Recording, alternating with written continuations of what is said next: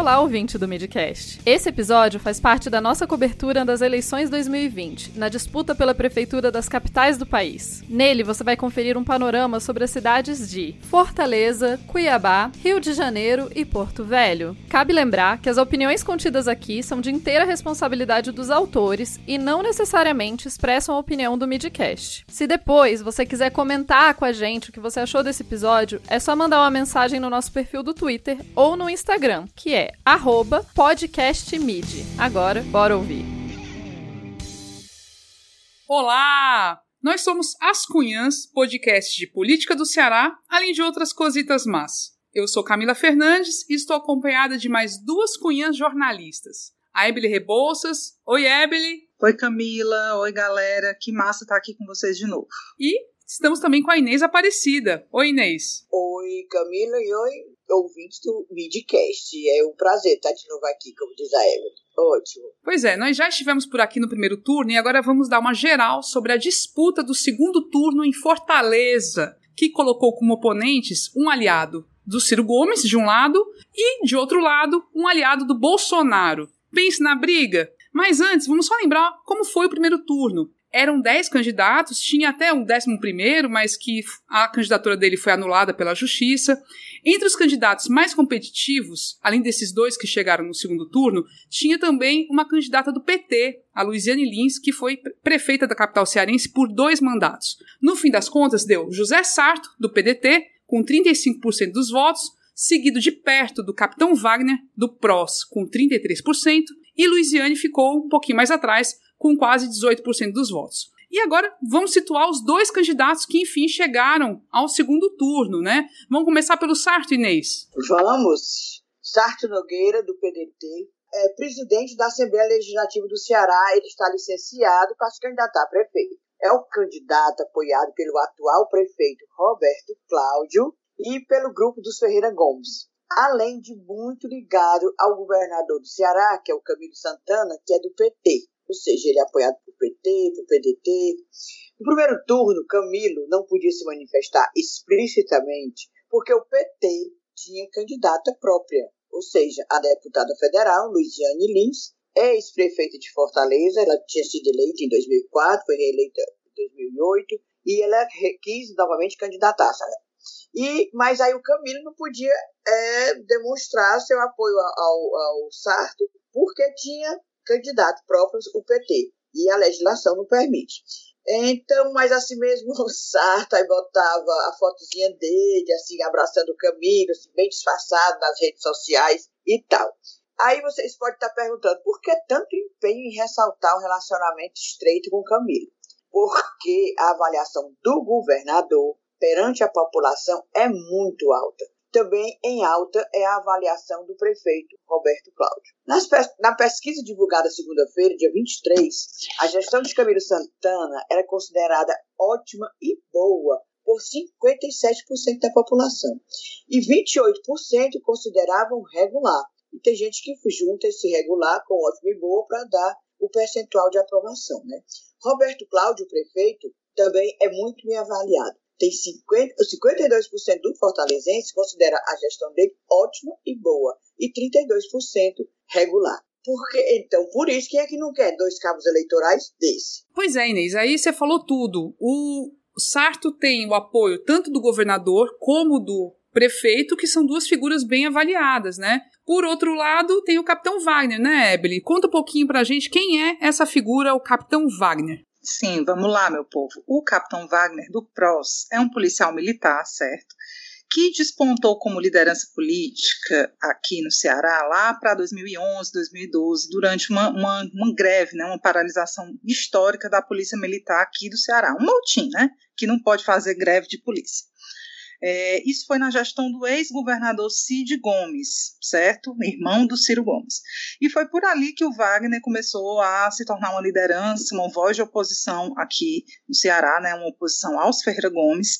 Hoje ele é um cara é, muito ligado ao bolsonarismo, né? embora ele não se diga o candidato de Bolsonaro, ele estava lá na vitória do Bolsonaro, foi aplaudir a vitória do Bolsonaro, é muito apoiado pelas figuras bolsonaristas aqui do Ceará e, obviamente, é o candidato, foi o candidato oficial do, do, presidente da República no primeiro turno, né? O Bolsonaro chegou a fazer uma live colocando uma foto do Capitão Wagner e dizendo que esse era o candidato dele aqui em Fortaleza. O candidato dele acabou ficando em segundo lugar, mas passou para o segundo turno. E aí, assim, é, tem essa, essa questão aí ambígua no discurso do capitão Wagner, porque o Jair Bolsonaro não é uma liderança benquista aqui em Fortaleza, não. Ele bem mais atrapalha do que ajuda na transferência de voto, né? O, o eleitor fortalezense não é fã de Jair Bolsonaro.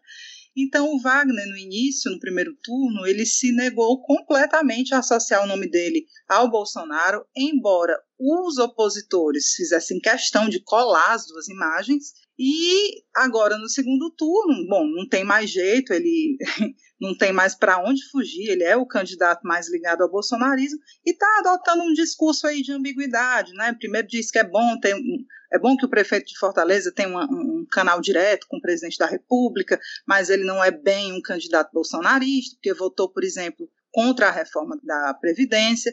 Então ele fica nesse discurso bem dúbio. Este é Capitão Wagner. Então, gente, Bolsonaro claramente está tirando mais votos do que ajudando de fato. Com certeza o, o Capitão Wagner tentou de todo jeito fugir, igual o diabo da cruz do Bolsonaro porque sabia disso, sabia que ele não é bem visto, não é bem considerado aqui em Fortaleza. Por outro lado, o Sarto recebeu vários apoios desde que chegou ao segundo turno, foi do próprio PT, PCdoB, PV, Patriota, o PSOL que anunciou apoio, mas disse que vai estando Sarto ou Wagner eleito, o pessoal estará na oposição no, no próximo mandato, né? Mas que decidiu tomar essa decisão para realmente se posicionar contra o bolsonarismo. Então, é assim, é, é uma luta que nesse segundo turno ficou bastante desigual, né? A gente pode considerar isso? Olha, eu considero muito desigual demais. A gente está vendo, inclusive, aí o resultado dessa desigualdade nos números das pesquisas recentes, Datafolha e Ibope, botando Sarto com a diferença de 18 a 20% à frente do Capitão Wagner, eu acho que vai muito desses apoios aí que ele recebeu.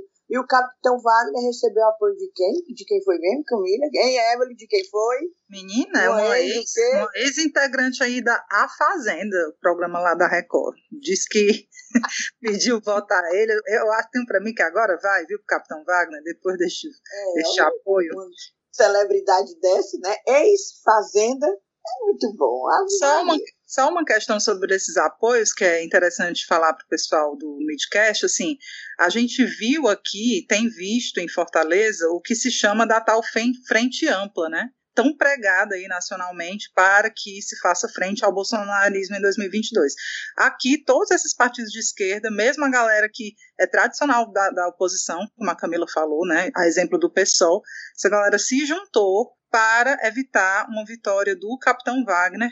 E aí é uma coisa interessante se ver, né? O que tem sido visto em São Paulo também com bolos, eu acho que dá para fazer um paralelo com o que está acontecendo aqui. Agora, dentro dessa frente ampla, e que parecia muito óbvio para a gente no começo, o Ciro Gomes, Cid Gomes, figuras muito emblemáticas. Ciro está em tudo quanto é canto, declarou apoio aí, aparece em vídeo para o Boulos, para o João Campos lá no Recife, mas Ciro e Cid Gomes estão desaparecidos ainda na campanha do Sarto, gente. Isso é muito estranho, não é não? É, eu não acho estranho porque a gente viu, numa pesquisa ainda no primeiro turno, quando se perguntar, foi perguntado ao eleitor, ao, ao pesquisado, quem é que influenciaria o seu voto, o Ciro Gomes também não saiu muito bem avaliado, não. Tá entendendo? E o Ciro Gomes, é, a pergunta era o seguinte: se Ciro Gomes indicasse um candidato, qual seria sua atitude? 28% do eleitor diz que não votaria. Quer dizer, também é, uma, é um problema. E quanto ao, ao capitão Wagner não querer o Jair Bolsonaro, né, não só ele, né, nós também queremos, é 46% da população de Fortaleza considera o governo Bolsonaro péssimo. Quem é que quer um, um, um cabo eleitoral desse, rapaz? Não quer. O Ciro era o seguinte: quem ele indicasse teria a chance de 28% de não ser votado. Também não é essas Então, por isso, no meu entender, é que ele está afastado assim de cabeça, eles não entraram de cabeça na campanha de Sarto. Mas o mais sintomático que eu acho é assim, porque o Capitão Wagner, uma das estratégias que ele tem mais usado é justamente associar o Sarto aos Ferreira Gomes e dizer que o, o Sarto vai ser tipo um poste, vai ser tipo um pau mandado. E ele fica mostrando coisas negativas que o Ciro tem falado ou falou já no passado, como um tal de um ataque uma certa vez aí a pastores e tal, dizendo que, sei lá, ia perseguir, ia prender pastores. Fica usando isso contra o Sarto, né? E por outro lado, o Sarto fica usando o Bolsonaro contra o Capitão Wagner, chamando de candidato bolsonarista. Então, eles estão usando os padrinhos só para falar mal. Né? Praticamente é isso. Um fala mal do outro a partir dos padrinhos, né? Isso é engraçado. Menino, é engra... mais engraçado ainda, Camila, porque logo que acabou o primeiro turno, o capitão Wagner, em entrevista coletiva, tinha dito: olha, acabou esse negócio de padrinho, vamos parar com isso, vamos agora falar de propostas e falar do histórico de cada um, né? O meu histórico como deputado federal e o histórico do Sarto como deputado estadual. O que não durou foi nada essa, essa, essa mudança de estratégia aí.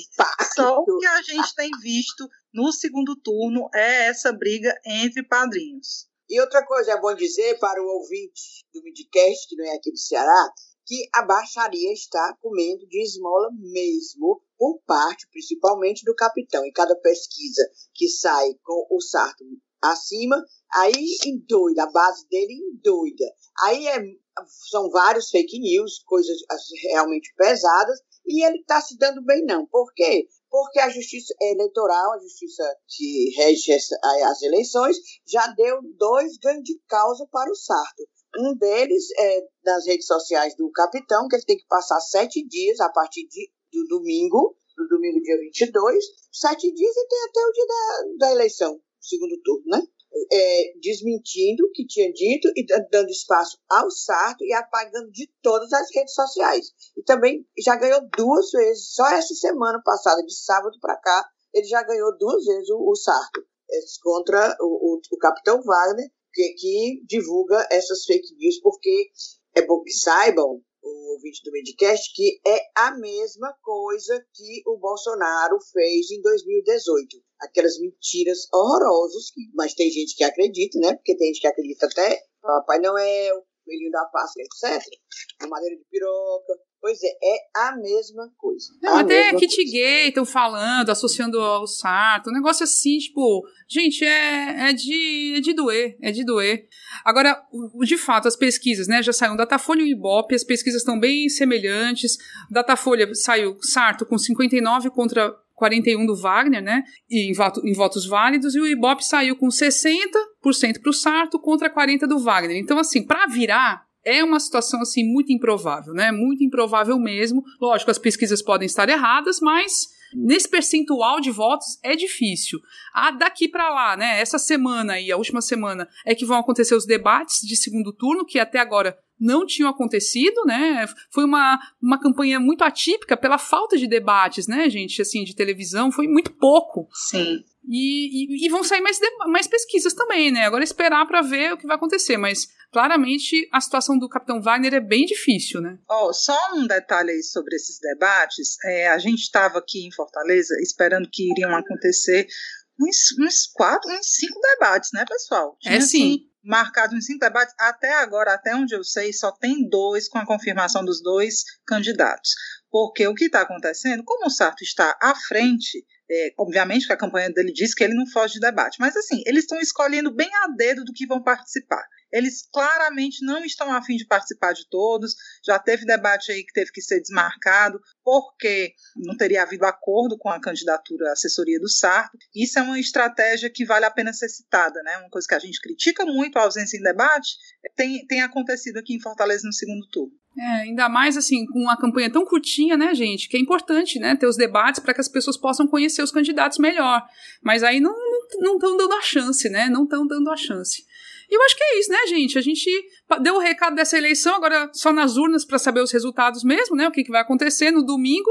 E a gente aproveita para deixar aqui o convite que nós do podcast As Cunhãs vamos fazer uma live de segundo turno no domingo no nosso canal do YouTube.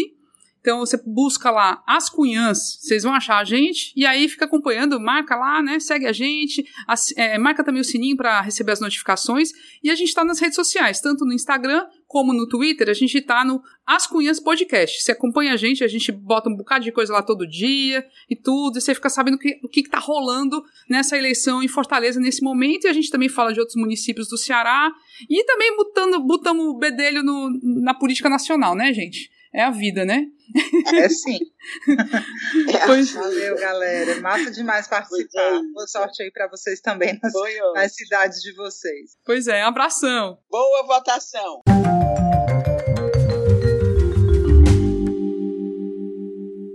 Olá, colegas do Midcast Política, eleições 2020. Aqui é Vinícius de Carvalho para mais um podcast né, que eu estou gravando com vocês sobre o segundo turno aqui na cidade de Cuiabá, no município de Cuiabá, capital do estado de Mato Grosso. Bem, vou recapitular então né, quem, quem foram os candidatos do primeiro turno, rapidamente, né, e os dois que passaram para o segundo turno, e algumas projeções né, do que, que nós podemos ter nesse segundo turno. Bem, nós tivemos oito candidatos né, a, a, a prefeito aqui em Cuiabá no, no primeiro turno, né, sendo quatro mais competitivos né, e, e quatro quatro né, de, de, menos, menos projeção. Quando eu falo quatro mais competitivos, eram quatro que tinham mais chance de passar para o segundo turno, né, que chegaram é, a ter essa possibilidade pelas pesquisas e quatro realmente pontuaram menos, eram candidaturas de menos expressão. Então nós terminamos o primeiro turno né, com, com, com a vitória né, do, do, vereador Abílio Júnior, né, que, que é, está afiliado ao Podemos, coligado né, com Cidadania e com o PSC. Né, ele fez cerca de 90 mil votos aqui, que equivale a 33% dos votos válidos no primeiro turno em Cuiabá. Né? É, em segundo lugar, né, acabou ficando o atual prefeito Emanuel Pinheiro, afiliado ao MDB, que é, ficou com 82 mil votos, cerca de 82 mil votos, 8 mil a menos que o, que o primeiro colocado, e o que equivale a 30%. Então, ficou cerca de 33% para o Abílio, cerca de 30% para o, Emanuel Pinheiro. Né? Os dois somados já concentraram quase dois terços da, das dos votos, né? não as intenções de voto, mas os votos mesmo, já já na, na urna, no que as pesquisas foram bem, foram bem precisas, algumas pesquisas, né? Então são esses dois que estão disputando o segundo turno agora, né? O Abílio Júnior, que, passou em primeiro lugar para o segundo turno, era, era um, se destacou né, como um grande opositor do prefeito Emanuel Pinheiro na Câmara de Vereadores, né? Ele é vereador em, em primeiro mandato, né? É, e acabou, ele era da base do prefeito no começo, lá em 2017, mas acabou indo para a oposição, acabou, acabou fazendo a, a, tomando a decisão, né, de ir para a oposição, pelo que consta, né, pela negativa de é, nomeação né, de, de, pessoas indicadas por ele para cargos comissionados e temporários, enfim, na, na, na Prefeitura Municipal de Cuiabá. Né. Diante de, dessa negativa, ele teria ido para a oposição e passou a ser um dos grandes ícones né, da bancada de oposição na Câmara Municipal. Uma bancada pequena, né, que ao longo do tempo foi ganhando mais corpo. Né, no, no, em Cuiabá há 25 vereadores, então era uma bancada de 4, 5, nesse final de administração que chegou a 6, 7 vereadores de oposição, quer dizer, algo em torno de 25, 30% né, da, da bancada era reconhecida como de oposição, né, quanto uma, uma, uma, base aliada mais, mais sólida, né, mais, mais expressiva ali na Câmara Municipal. Porém, é mesmo com uma bancada pequena, eles acabaram demonstrando uma, uma performance, né, uma atuação muito, muito forte né, no contraponto, na crítica é, ao prefeito Emanuel Pinheiro. Inclusive né, com, com excessos né, que, eles, que eles cometeram. O próprio, o próprio vereador Abílio Júnior, esse que está candidato, foi respondeu a vários, a vários processos é, por quebra de decoro, né, pedindo a cassação do mandato dele. É, um deles, inclusive, chegou a ser, chegou a ser votado em plenário, né? E ele foi cassado, ele teve seu mandato cassado e acabou conseguindo anular no judiciário depois por erros, né? Por falhas processuais que, que a cassação dele teve, né? O, o que ele voltou, né? Acabou retomando o mandato e, portanto, seus direitos políticos também. Se ele tivesse sido cassado, ele não estaria com direitos políticos plenos, né? Como ele está agora. E, e ele saiu mais forte, né? Em cada situação dessa, porque realmente ele, os métodos de fiscalização que ele usava eram, né? Eram ultrapassavam um pouco, né? O bom senso, né? Em, em certas situações eram, eram exóticos para dizer o mínimo, né? Ele ia, né, à unidade de saúde do município, frequentava, né, sem, sem aviso para exercer o direito de fiscalização que ele, que ele teria como, como vereador, né? E também outras secretarias municipais, né? Enfim, ele teve vários enfrentamentos, né, com, com secretários municipais, com servidores no, no afã de, de exercer a fiscalização da, da administração pública municipal, né? Mas com isso ele acabou ganhando pontos, né, com aquela parcela do eleitorado que é crítica à administração do prefeito Manuel Pinheiro, né? Ele ele e, com uma presença muito forte também nas mídias sociais, né? O, o Abílio Júnior tem, somando o Facebook e Instagram, né, essas duas mídias, mídias sociais, ele tem cerca de 200 mil seguidores, que é um número expressivo aqui para o contexto de Mato Grosso, né? E aí com isso ele virou, né, ele se tornou o grande ícone, né, da, da oposição ao prefeito, isso levou a sua candidatura a prefeito de Cuiabá, né? E do outro lado, né, como que ficou em segundo lugar, como eu falei, o prefeito Emanuel Pinheiro, que tem uma estrutura grande, com 11 partidos na sua coligação, mas não conseguiu traduzir a aprovação da sua administração em voto, né? Ele tem, uma administração até com boa avaliação, é, que começou a campanha eleitoral com cerca de 30%, né, de, de bom e ótimo, e durante a campanha, né, com o tempo de mídia que ele conseguiu muito grande, derivado da, da dessa coligação que ele montou, ele chegou a 40% mais ou menos de, de bom e ótimo, né, e subiu de 40 e poucos para 50 e poucos por cento também de, de aprovação, né, quando, quando a, a, essa pergunta aprova ou desaprova é feita de, de modo objetivo, né, para o eleitor, né, ou eleitora. É o que é um bom patrimônio em termos de, de, de aprovação, né, porém ele não conseguiu traduzir essa, essa base, né, essa, essa aprovação da administração dele como intenção de voto. Por quê? Porque é uma administração que, por outro lado, né, ela, é, ela tem muitas obras, né, tem muitas entregas, isso é fato, tanto na parte de mobilidade urbana, de infraestrutura, né, de outras políticas, na educação, por exemplo, na área de saúde, né, teve, teve entregas importantes, mas, de, por outro lado, tem, teve problemas éticos, né, problemas de corrupção sérios, né, tanto durante a administração né, do, do, do atual prefeito, durante esse mandato, quanto da vida pregressa dele. Né. Ele foi deputado estadual por muito tempo, né, e é, é, o ex-governador Silval Barbosa, né, do MDB, que foi governador aqui de Mato Grosso entre 2010 e 14, é, ficou preso um período, né, em 2015 e 16, acabou fazendo uma delação premiada, é, na qual né, um, um, dos documentos que ele incluiu né, como parte do, do conjunto probatório da, da, delação foi exatamente foram imagens né, do, de, dos deputados estaduais da época dele, do período em que ele foi governador, recebendo dinheiro em, dinheiro em nota, né, dinheiro vivo, pela alegação do ex-governador, seria para como compra de apoio, né, do, do executivo lá na Assembleia Legislativa, né, para, comprar o, o, apoio dos deputados lá. E o então deputado Manuel Pinheiro era né, da base né, do governador Silval e bastante atuante né, lá, na, lá na, na, na, Assembleia Legislativa. E, e é uma imagem dele filmada é, recebendo o dinheiro né, e colocando no, no, paletó dele, o dinheiro cai, ele, ele se abaixa, coloca no paletó. E essa, essa imagem foi divulgada já após a primeira eleição dele, lá, lá em 2017. Né, em agosto de 2017 teve um impacto muito grande, né, falou-se muito em cassação e afastamento né, pela via judicial, a Câmara né, dos Vereadores instalou uma CPI, né, que veio se arrastando desde então, como um espaço, né, de um instrumento de, de oposição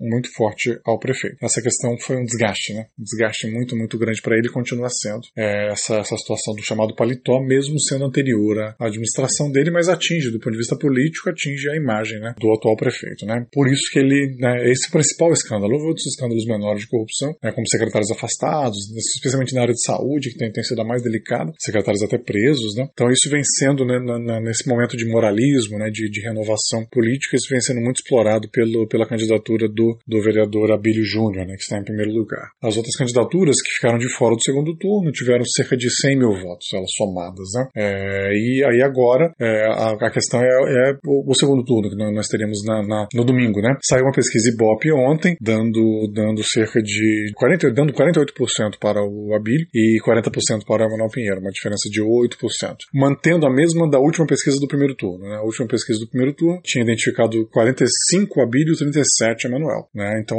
os dois subiram 3%. Aí dentro da margem de erro, mas houve uma subida de ambos. Emanuel foi de 37 para 40 e o Abílio de 45 para 48. Uma diferença de 8%, ampliando né, a, a margem né, da, daquela que foi obtida em primeiro turno, na, na, na, votação. Em votos válidos, né, isso dá também 8%. 54 Abílio, 46 Emanuel. Né? É o que os resultados da pesquisa Ibope, né, que foi divulgada ontem, trazem né, o que dá, dá um favoritismo grande. O Abílio já ganhou o primeiro turno, né? conseguiu abrir uma frente de 8 mil votos, e essa, e essa margem, essa diferença de 8% vai dar algo em torno de 20, 25 mil votos aqui em, em Cuiabá. Né? Então, é, e aí nós estamos presenciando um segundo turno aqui de muita, é muito tenso, né? O vereador Abílio que teve essa postura, essa postura agressiva durante a maior parte do tempo, ele já, já no final do primeiro turno e agora no segundo, ele está numa linha mais paz e amor, né? Mais conciliatória, né? Até para tentar manter esse eleitorado grande que ele conseguiu conseguiu conquistar, e o prefeito Emanuel Pinheiro vem realmente numa postura bem mais agressiva, né, usando o tempo de TV que ele tem, o tempo de mídia para atacar o, o vereador Abílio em alguns pontos fracos que ele, que ele tem. Né. Então, tá uma campanha nesse segundo turno um pouco propositiva, né, de pouca discussão, de conteúdo, né, pouca discussão substantiva mesmo de políticas públicas e mais é, realmente ataques pessoais e ataques políticos, né, é, especialmente do prefeito Emanuel Pinheiro para com o vereador Abílio Júnior. Né? Estão programadas para sair aqui em, em, Cuiabá mais 10 pesquisas até o final da, da semana, né?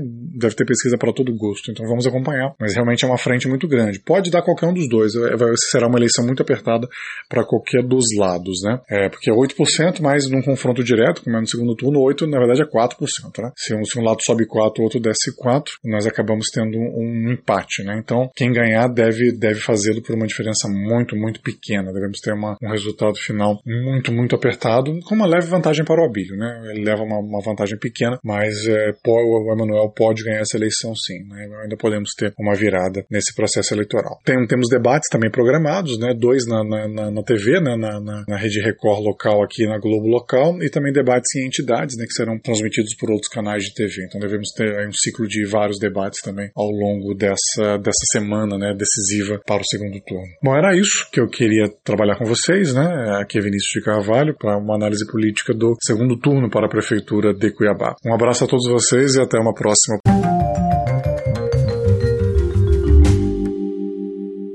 Olá, cidadão e cidadã, tudo bem? Eu sou Vitor Souza, host, editor e produtor do Midcast. E novamente estou aqui para trazer um panorama da disputa pela prefeitura da cidade do Rio de Janeiro, agora nesse segundo turno. Bom, eu vou começar esse boletim falando um pouco de como foi o resultado do primeiro turno. Acabou que no final das contas deu o que as pesquisas estavam projetando e Eduardo Paes do DEM foi o mais votado com pouco mais de 970 mil votos, totalizando assim 37,01%, e o vice-prefeito Marcelo Crivella do Republicanos ficou em segundo lugar com um pouco mais de 570 mil votos, totalizando 21,90%. Por uma diferença de apenas 904 votos, Marta Rocha do PDT ficou em terceiro lugar e Benedita da Silva do PT em quarto lugar. Ambas ficaram na faixa dos 11%, com pouco mais de 296 mil votos. Um fato que é preciso mencionar foi o recorde histórico de abstenções, chegando ao patamar de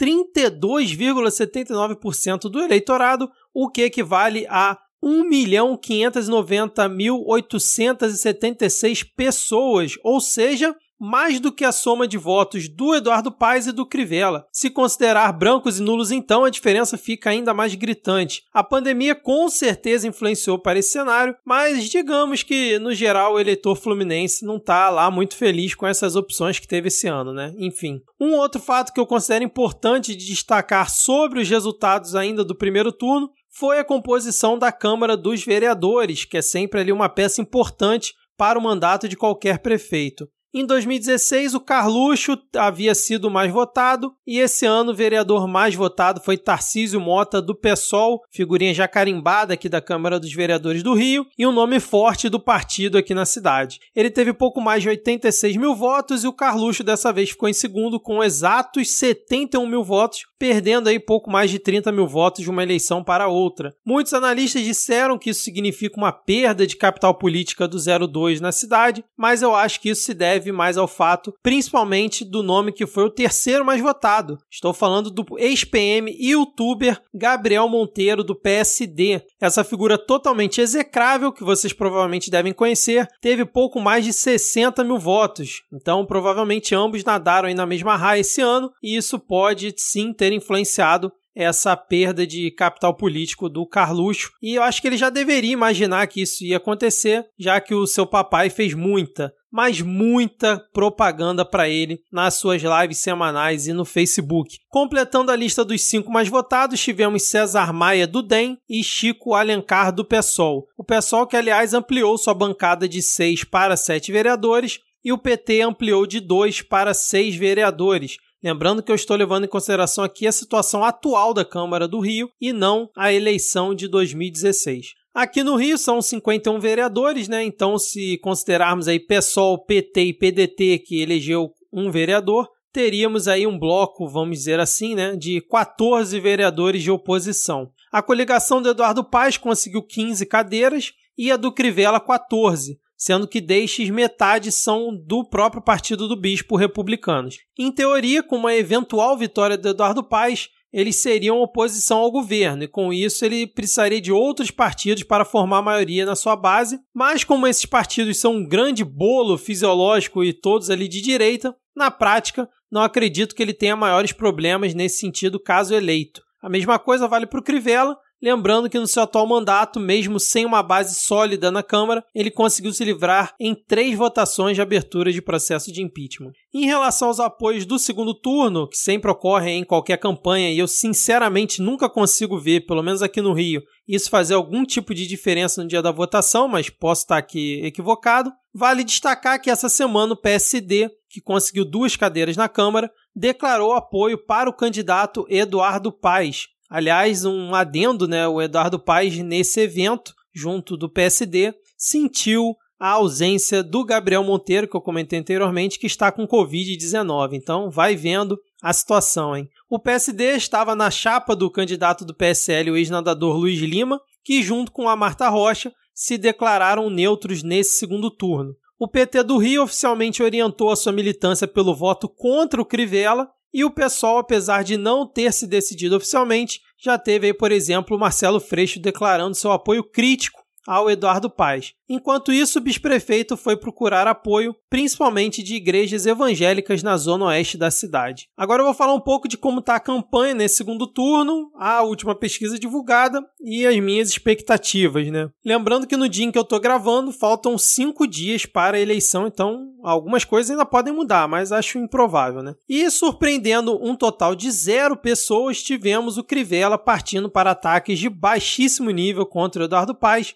praticamente aí desde o primeiro dia de campanha nesse segundo turno e mostrando aí boa parte do seu desespero, né? Em um vídeo publicado recentemente, o vice-prefeito citou que o PSOL estaria acordado com Eduardo Paes para receber a Secretaria de Educação e com isso ensinar ideologia de gênero nas escolas e incentivar a pedofilia. É isso mesmo que você ouviu uma das falas mais baixas que eu já vi alguém fazer em uma campanha, totalmente asquerosa, mentirosa e eu diria até criminosa, né? Inclusive foram flagrados cabos eleitorais do bispo distribuindo panfletos na porta de igrejas com fake news a respeito do Eduardo Paes, incluindo essa aí do PSOL. Na mesma semana dessa fala, ele ainda apareceu em um evento de campanha xingando o governador de São Paulo, João Dória, de vagabundo e viado. Na sua propaganda eleitoral, vem tentando forçar uma barra absurda dizendo que o Carioca não deveria trocar o comando da cidade no meio de uma pandemia, que isso seria um erro,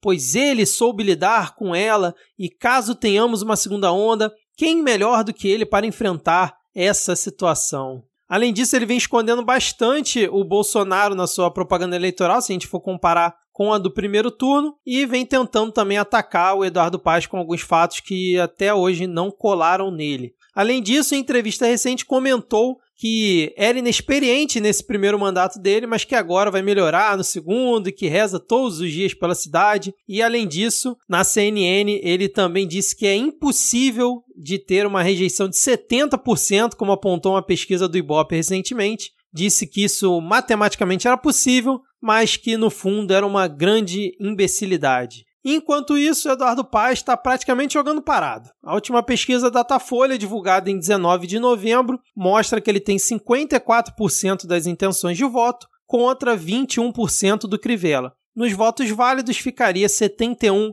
a 29. Então, o que ele vem apresentando a respeito de propostas nesse segundo turno é nada muito diferente do que ele já vinha falando no primeiro, buscando principalmente focar nas propostas para a área de saúde, na outra parte do tempo, ele praticamente passa ali desmentindo ataques do Crivella e ao mesmo tempo atacando o bisprefeito, cunhando inclusive o apelido de pai da mentira para o Crivella. Em todos os dias que eu assisti a propaganda eleitoral do Paz, ele simplesmente não apareceu falando na tela. Apenas eram ataques ao Crivella, colocando o bispo como se fosse ali o diabo e citando que seriam os sete pecados da gestão do bispo. Inclusive no debate da Band, que aliás foi de um baixíssimo nível em relação às propostas, e tivemos apenas ali ataques de ambos os lados, o Crivella, em mais um desespero, disse que se ele era o pai da mentira, o Paz então seria a madrinha da mentira. Bom, como eu disse já antes do primeiro turno, o franco favorito para vencer a eleição é o Eduardo Paes. Acho que só um cataclismo para fazer ele perder esse pleito. Não que eu esteja aqui feliz né, com a volta do Eduardo Paes, mas expurgar o Crivella deveria ser, sem sombra de dúvidas,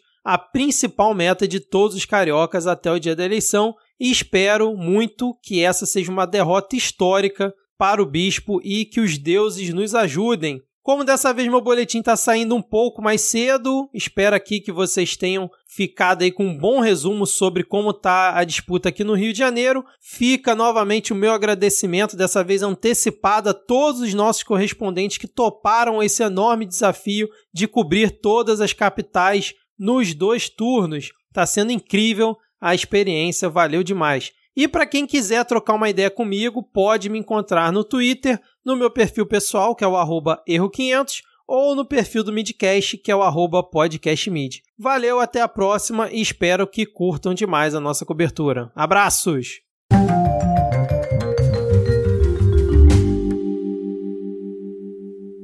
Salve, salve galera do Midcast, aqui quem vos fala é o Wesley Teixeira, trazendo mais um boletim das eleições 2020 aqui em Porto Velho, capital do estado de Rondônia. Gente, sobre este segundo turno que eu tenho para dizer é: meu Deus do céu, como a gente conseguiu chegar neste cenário. Acho que vocês devem lembrar da última vez que eu estive aqui com vocês, eu comentei que as pesquisas indicavam um segundo turno entre o atual prefeito, ex-procurador Hildon Chaves, e o candidato do Cidadania, o professor Vinícius Miguel. Pois é, eu também comentei com vocês que as pesquisas eleitorais aqui em Rondônia têm um histórico, têm uma fama de cometer erros, e foi o que aconteceu, uma vez que a, a candidata Cristiane Lopes, do PP, está agora no segundo turno com o atual prefeito Hildon Chaves. Algumas coisas balançaram as eleições na reta final aqui do segundo turno e acho que é interessante comentar que situações foram essas. De início, houve uma grande campanha de fake news contra o candidato Vinícius Miguel. Embora a gente tenha algumas desconfianças de onde teriam partido essas fake news, nada foi confirmado. Mas foram vários panfletos apócrifos espalhados por vários pontos da cidade, sendo distribuídos em várias localidades. A equipe do, do Vinícius Miguel, na semana da campanha, chegou a falar em mais de 2 mil panfletos recolhidos com informações e notícias falsas sobre o candidato Vinícius Miguel. Isso pesou bastante porque Porto Velho é uma cidade muito conservadora. Nós temos aqui uma população majoritariamente é, conservadora e anti-esquerda. Essa onda de fake news que envolvia desde de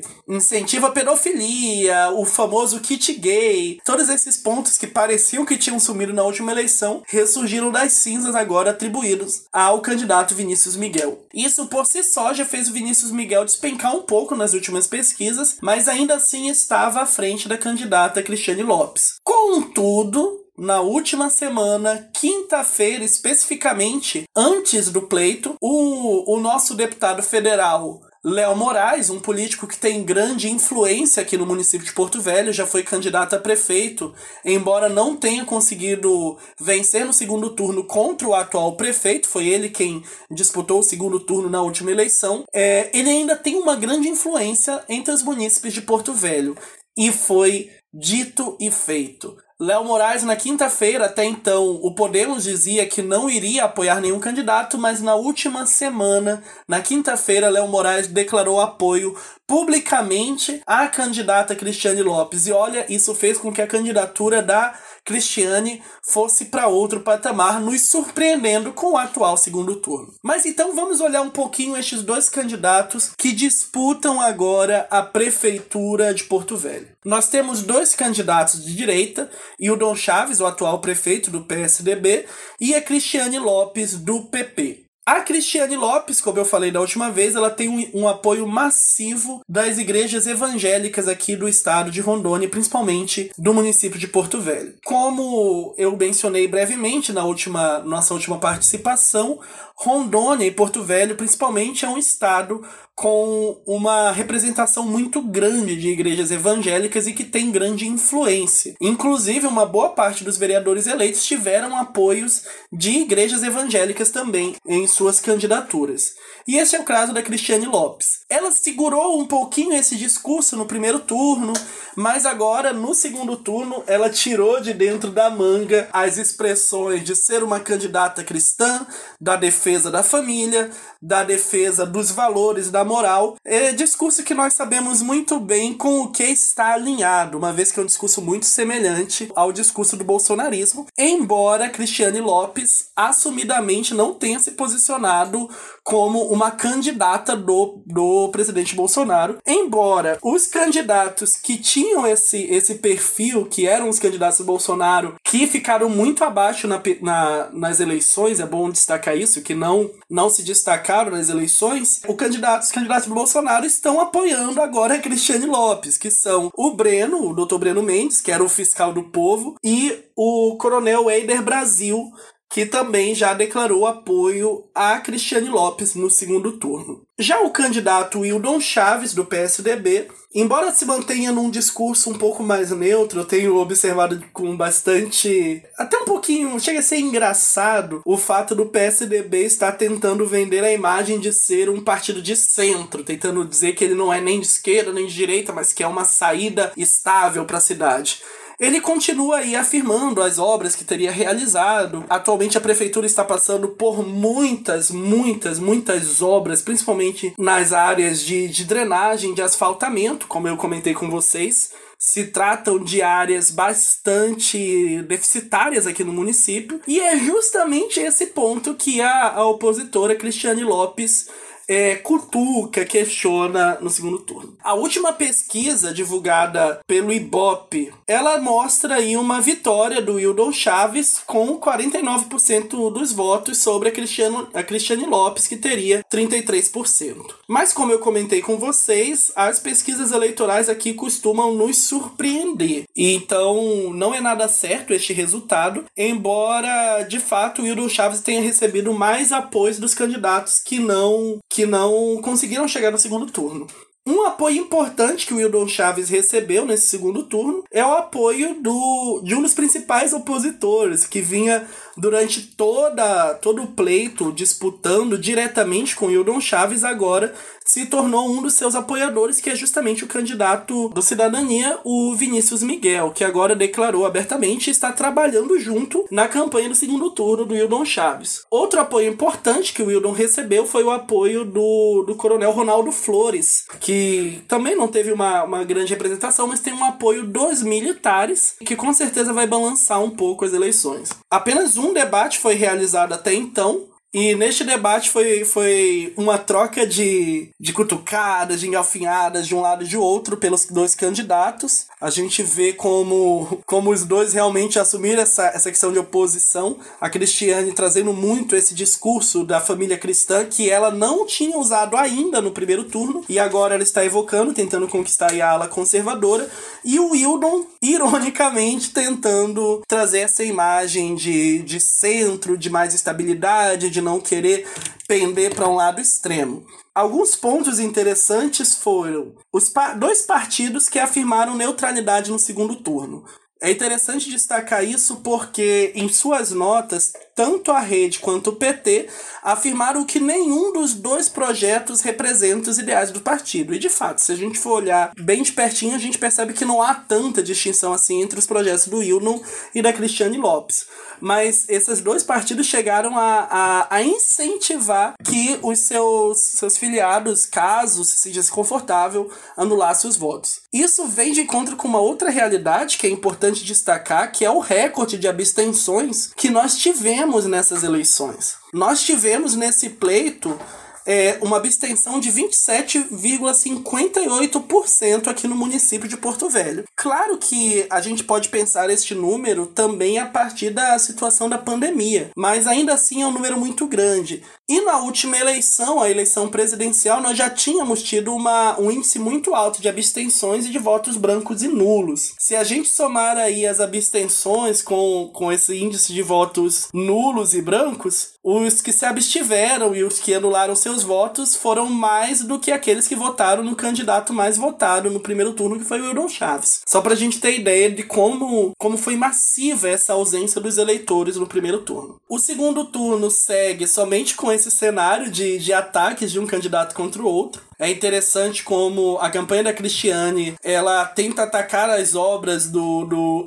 do então prefeito, tudo que o próprio discurso, ao mesmo tempo em que a campanha do Wildon tenta é, desmerecer o discurso da Cristiane Lopes, afirmando que se trata de uma candidata despreparada, de uma candidata que, que não tem um projeto bem desenvolvido. Inclusive foi desco descoberto agora que uma boa parte do projeto da Cristiane Lopes foi copiado de um projeto de um outro candidato de uma cidade no interior de Roraima, e isso pegou bastante negativo para a campanha da Cristiane Lopes. E Seguimos aí. Estamos assistindo, esperando qual será o resultado. As pesquisas apontam uma vitória do candidato Hildon Chaves, mas como eu falei, as pesquisas aqui nos surpreendem. Nos resta agora esperar e observar os melhores resultados aí, torcendo para que saiam melhor para a cidade, embora as duas opções não sejam lá muito favoráveis. Então é isso, gente. Muito obrigado. Eu espero ter contribuído para vocês conhecerem um pouco dessa disputa aqui em Rondônia. Querendo conhecer um pouco mais de mim, do meu trabalho, siga no Instagram, arroba TeixeiraWes, e no Twitter, arroba teixeira.ues. Muito obrigado por nos escutar, um grande abraço e até a próxima.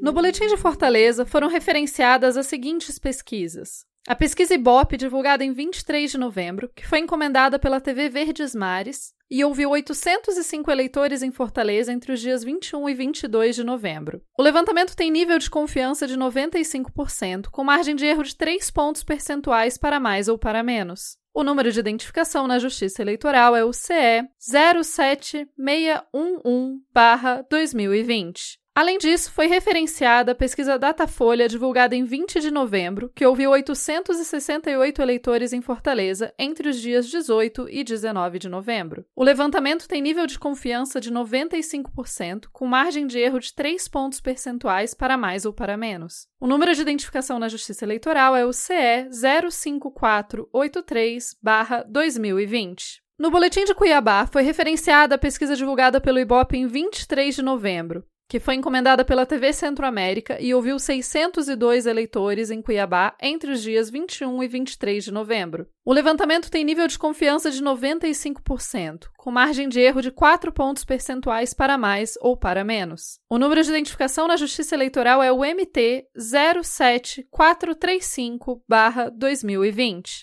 No Boletim do Rio de Janeiro, foi referenciada a pesquisa divulgada pelo Datafolha em 19 de novembro, encomendada pela TV Globo e pelo jornal Folha de São Paulo, que ouviu 1.064 eleitores entre os dias 17 e 18 de novembro. A pesquisa possui nível de confiança de 95%, com margem de erro de 3 pontos percentuais para mais ou para menos. O número de identificação na Justiça Eleitoral é o RJ 00503-2020. No Boletim de Porto Velho, foi referenciada a pesquisa divulgada pelo IBOP que foi encomendada pela Rede Amazônica e ouviu 602 eleitores em Porto Velho entre os dias 19 e 21 de novembro. O levantamento tem nível de confiança de 95%, com margem de erro de 4 pontos percentuais para mais ou para menos. O número de identificação na Justiça Eleitoral é o RO 06398-2020.